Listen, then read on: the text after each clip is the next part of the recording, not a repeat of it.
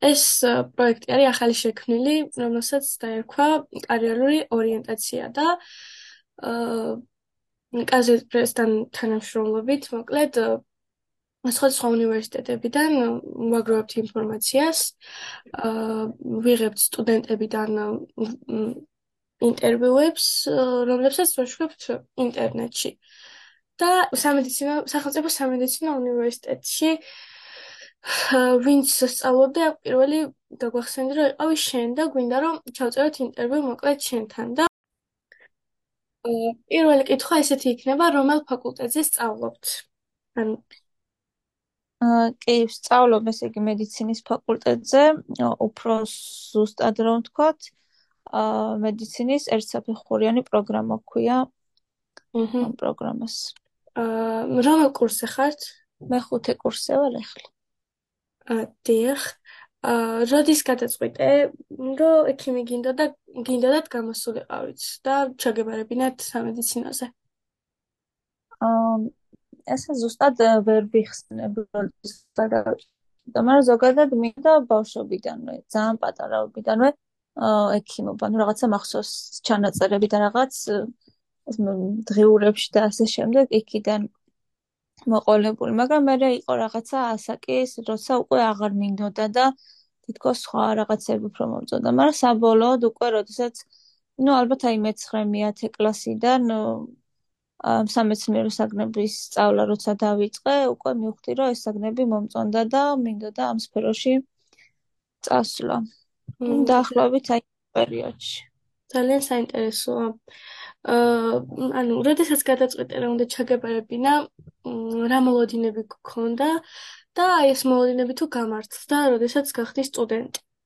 აა სიმართლე გითხრა, წაღან ვიხსენებდი და ესეთი მოლოდინები რა იღაცა განსაკუთრებული თუ მქონდა, არ მახსოვს და ვერ ვიხსენებ ყოველ შემთხვევაში. ну ზოგადად აი რეალობა ხოლმე მოლოდინებს ხშირად ვერ ამართლებს. და ალბათ ესეც იყო, არ ვიცი, არ მახსოვს ჩემი მოლოდინები როგორი იყო, მაგრამ ну აა ალბათ რაღაც ნაწილობრივ რაღაცები გამართლა, რაღაცები ვერ, იმიტომ რომ წინასწარ მაინც გარკვეულწილად ვერ განსაზღვროთ ჩვენს მომავალს. კი, რა თქმა უნდა. აა ანუ იმაში ყველა თანხმდებით, რომ სტუდენტური პერიოდი ადვილი არ არის ცხოვრებაში და მით უმეტეს, როდესაც გადატვირთული ხარ და გიწევს, რომ იყო მეც სტუდენტი და თან ამავდროულად იმუშაო. და მაინტერესებს თქვენი мотиваცია რა არის ამ ყველაფრის უკან. мотиваცია ალბათ თავიდანვე ძალიან რომ მინდოდა ეს პროფესია, ალბათ ეგ იყო, ეგ არის мотиваცია დღემდე. თორემ მქონდა ისეთი პერიოდებიც, როცა თქვა ძალიან გადაღლილი ვიყავი, აა რაღაცა ისეთ ჩავარდნები იყო ემოციურად ესე რომ ვთქვათ, როცა თითქოს დანებებაც კიდე, ну რა თქმა უნდა არ დავნებდებოდი, მაგრამ ან საფსიქოლოგიური მომენტები იყო ხოლმე და мотивაციას ისევ და ისევ ისმაძლევდა, რომ რადგან დავიწყე რაღაც, აუცილებლად ბოლომდე უნდა მიმეყვანა. აუცილებლად, რა თქმა უნდა. და აი, როგორც ჩანს, გარკვეული სახის სირთულეებზე გაამახვილა ყურადღება. და აი რა სირთულეები შეიძლება შეგხვდეს რა აქ სამედიცინოზე სწავლისას გარდა მაგისა რაც თქვი? აა სირთულეები ხო სირთულეები აი ძირითადად უკავშირდა თავდაპირველად პირველი რამდენიმე კურსი განსაკუთრებით რთული იყო. მით უმეტეს რომ მეორე კურსზე თუ არ ვსები უკვე კოვიდ პანდემია რო დაერთო თან და სახლში მოგვიწია ჯერმა ესეც ამანაც გარკვეული სირთულეები გამოიწვია. ანუ თავდაპირველად პირველ კურსზე იყო შეჩოვის პრობლემა სპეციფიკის გაგება უფრო მეტად აი თუნდაც გამოცდების ხრივ და ასე შემდეგ. ეგ იყო. ანუ რაღაცა ფსიქოლოგიურად აჰა ნელი იყო რა აა ანუ ის პიროვნება, ვისაც უნდა რომ გახდეს ექიმი, აი თავარი უნაჩვევები რა შეიძლება რომ გქონდეს? აა ესე კონკრეტულად რაიმე ერთ უნარჩვევას ვერ გამომარჩევდი, იმიტომ რომ მგონია რომ ადამიანი რაღაცა აი კომპლექსურად შინაგანადაც და ან როგორც შინაგანი თვისებებით, ისე გარე გარეგანი თვისებებით, ან უნარჩვევებითაც რაღაცა გამორჩეული უნდა იყოს, რომ საბოლოოდ კარგი პროფესიონალი შედგეს, ну არა მარტო მედიცინაში და ექიმის პროფესიაში, არამედ სხვა პროფესიებში, სხვა ესია და აქაც ესია. პირველ რიგში შრომის მოყარე უნდა იყო, რა თქმა უნდა, იმიტომ რომ მიუხედავად იმისა, რომ ბევრი ნიჭიერი ადამიანი აბარებს და ჩაუბარებიათ, მე რაღაც გარკვეულ ეტაპზე ნებდებიან, იმიტომ რომ რაღაცა ცოტა ინტენსიურ შრომას და ინტენსიურ სწავლას მოითხოვს ეს ყველაფერი და ანუ აუცილებლად შრომის მოყარე უნდა იყო. მეორე მხრივ რაღაცა ისეთი სტრეს გამძლე თუ შეიძლება ეს სიტყვა გამოვიყენო, აი სტრეს გამძლე უნდა იყო, იმიტომ რომ ბევრი რთული პერიოდი იქნება, თუნდაც გამოცების პერიოდი, თუნდაც ისე ბევრი გათენებული ღამე და ასე შემდეგ. და აი ეს თვისება კი არა თუ რა დავარქვა ამას უნარი რო არა, ну ძალიან გაუჭირდება სტუდენტს მედიცინის სტუდენტობა და ვფიქრობ რომ სხვა სხვა მეებშიც პროფესიებშიც ასე არის. თუ გინდა იყო რომ იყო საუკეთესო და გამორჩეული ყველგან დაახლოებით მსგავსი თვისებები გჭირდება. რაც შეეხება უნარჩვევებს, უნარჩვევების ხრივ, ну არ ვიცი, გააჩნია რა მომავალში კიდე რა კერძო სპეციალობას აირჩე, ყველა სპეციალობას თავისი სპეციფიკა აქვს. რაც ქირურგიას უფრო მოხერხებული და ისეთი ნატიფი ხელის მოძრაობები და ასე შემდეგ. ეს უკვე მე სპეციფიკიდან გამომდინარეობს. აა მადლობა. აი შენს გრაფიკზე რომ გითხრა რამდენად გადაწყვეტილი გრაფიკი გაქვს? აა ან პირველი ამ ეტაპზე თუ ზოგადად თავიდანვე მოყოლებული თავიდანვე თქვი. აა თავიდან ცოტა უფრო გადაწყვეტილი გრაფიკი იყო იყო ხოლმე იმიტომ რომ რაღაცა საბაზისო საგნებს სწავლობდით და შესაბამისად მასალა იყო ხოლმე ძალიან დიდი აა და გვიწევდა უფრო ინტენსიურად ანუ ყოველდღიურად უფრო და უფრო მეტი დავალება გქონდა ხოლმე. აი მეოთხე კურსიდან უკვე დავიწყეთ კლინიკური კურაციები ეწოდება ამას.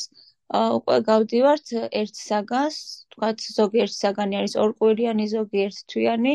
აი ეს ერთი საგანი რომ თავდება, მე მეორე იწყება. ანუ პრაქტიკულად პარალელურ რეჟიმში აღარ გავდივარ ამდენ საგნებს. შესაბამისად სასწავლო მასალა შემცირდა ამ ხრივ. აჰა. მაგრამ ნუ აქაც არის გარკვეული სპეციფიკის აგნები, რომლებიც მიუხედავად ამისა მაინც დიდ და ზღვა მასალას მოიცავს, მაგრამ გააჩნია უკვე იმას გარდა სწავლისა რას აკეთებ, თუ მუშაობ, ნუ ამ ეტაპზე მე ვმუშაობ, ზუსტად მესამე, მეოთხე კურსიდან დავიწყე უფრო სწორად მუშაობა. და შესაბამისად სამსახურთან ერთად საკმაოდ რთული იყო, მაგრამ ვფიქრობ, რომ აი ეს ეტაპი მეოთხე, მეხუთე კურსი არის კარგი პერიოდი სამსახურის შესათავსებლად სწავლაში, იმიტომ რომ ჩემთვის მაგალითად წარმოუდგენელი იყო პირველ სამ კურსზე მუშაობა იმდენად ზღვა და დიდი მასალა იყო ხოლმე სასწავლი. აჰა, გასაგებია. თუმცა იყო იყო სტუდენტები, ვინც ახერხებდა ამასაც და ჩემგან დიდი პატივი რთული. რთული ენოთ. აა ანუ ახლა ბაკალავრიატზე სწავლობთ და ამის დამთავრების შემდეგ რას გეგმავთ სამომავლოდ? ახლა ანუ მედიცინაში, მედიცინის ფაკულტეტზე ესეთი სპეციფიკა, მაგისტრატურა, ასე ვთქვათ, არ გვაქვს ჩვენ, პირდაპირ 6 წელს ამთავრებ და მე ეს უწყვეტი სამედიცინო განათლება მოითხოვს შემდეგ უკვე რეზიდენტურაზე ჩაბარებას, შემდეგ უკვე ლიცენზიის გამოცდის ჩაბარებას და ასე შემდეგ და ასე შემდეგ. ანუ პირველ ეტაპზე, რასაც გეგმავ, ეს არის მეექვსე კურსის დასრულების შემდეგ რეზიდენტურაზე ჩაბარებას, უკვე კერძო პროფესიის არჩევას, და შემდეგ უკვე დაგუჩვენებს რა თქმა უნდა. კი, და ანუ თუ გაქვთ გადაწყვეტილი აი მიმართულება, რაც ახსენეთ სპეციფიკა. აა კი, რაღაცა ჯერჯერობით მე მგონი შევთანხმდი ერთ შევთანხმდი საკუთარ თავს, იმიტომ რომ თავიდანვე სულ სხვადასხვა პროფესიები მომწონდა ხოლმე. ეხლა ამ ეტაპზე ენდოკრინოლოგია მომწონს და ალბათ აღარ შევიცვლი აზრს ესე მგონი. ნამდვილად საინტერესოა. რას ურჩევდით იმ ადამიანებს, რომლებიც სამომავლოდ გეგმავენ სამედიცინო უნივერსიტეტ ჩაბარებას და მათ შორის მეც გახლავართ ესეთი და მიხარია ძალიან კარგი. რას ურჩევდი და პირველ რიგში ვურჩევდი, რომ ეს საგნები, სპეცი სპეციფიკური საგნები, აი როგორიც ასაბუნების მეტყოლო, ბიოლოგია, ქიმია განსაკუთრებით, ესეთი საგნები ისწავლონ განსაკუთრებით კარგად, რომ ის საბაზისო ცოდნა ჰქონდეთ მაქსიმალური, რომელიც შემდეგ უკვე რომელსაც შემდეგ უკვე უნივერსიტეტში დაემატება აა კიდევ დამატებითი ცოდნა, რომ არ გაუჭirdეთ შემდეგ უკვე უფრო მეტი მასალის ათვისება. ეს პირველ რიგში, ანუ სკოლაშივე სკოლის პერიოდიდანვე ეცადეთ, რომ საკმაოდ კარგად ისწავლოთ. მერე მეორე გირჩევდით რომ აუცილებლად რომელიმე უცხო ენა, ну, ინგლისური თავისთავად აუცილებლად და კიდე რომელიმე უცხო ენა ენის შესწავლა დაიწყოთ სკოლის პერიოდიდანვე. მე არ დამიწყე და ვნანობ საკმაოდ, იმიტომ რომ გერმანული ენის სწავლა მაგალითად წელს დავიწყე. ვნანობ რომ უფრო ადრე არ დავიწყე, რომ ეხლა უკვე მქონოდა აა ყოფილიყავი მზად. ხო. Ну პირველ რიგში აუცილებლად ინგლისური ენის სწავლას გირჩევთ მაქსიმალურად მაღალ დონეზე, იმიტომ რომ აღარ არსებობს უკვე მედიცინაში აა სანდო ინფორმაცია, რომელიც ჩვენ ენაზე იქნება, ხო? ანუ უბრალოდ ისე თქვა მინდა. სანდო ინფორმაციები ძირითადად დღეს არის უკვე ეს სამეცნიერო ჟურნალების სტატიები და ასე შემდეგ, ყველაფერი ინგლისურ ენაზე. ამიტომ ინგლისური ენის ცოდნა აუცილებლად საჭიროა და ნუ მესამე და რაც ყველაზე მთავარი არის, რომ კარგად დაფიქრდით და დაფიქრდნენ ეს ბავშვები, ნამდვილად სურთ თუ არა ეს სფერო, იმიტომ რომ აი მოდი ამაზე ჩავაბარებ, ესე არ ხდება, იმიტომ რომ ეს რაღაცა სპეციფიკური სპეციფიკური ეს არის დარგია მედიცინა და მე შუაში დანებება ბევრ ჩვევია, მაგრამ მე ბევრი ვეღარ ცნებდება, იმიტომ რომ რაღაცა ნაწილი რო გავლილი აქვს ამის დაკარგვაც აღარ უნდათ, მე საკუთარ თავს ვეღარ პოულობენ ამ სფეროში, ვეღარც მიდიან, ვეღარც რჩებიან და რაღაცა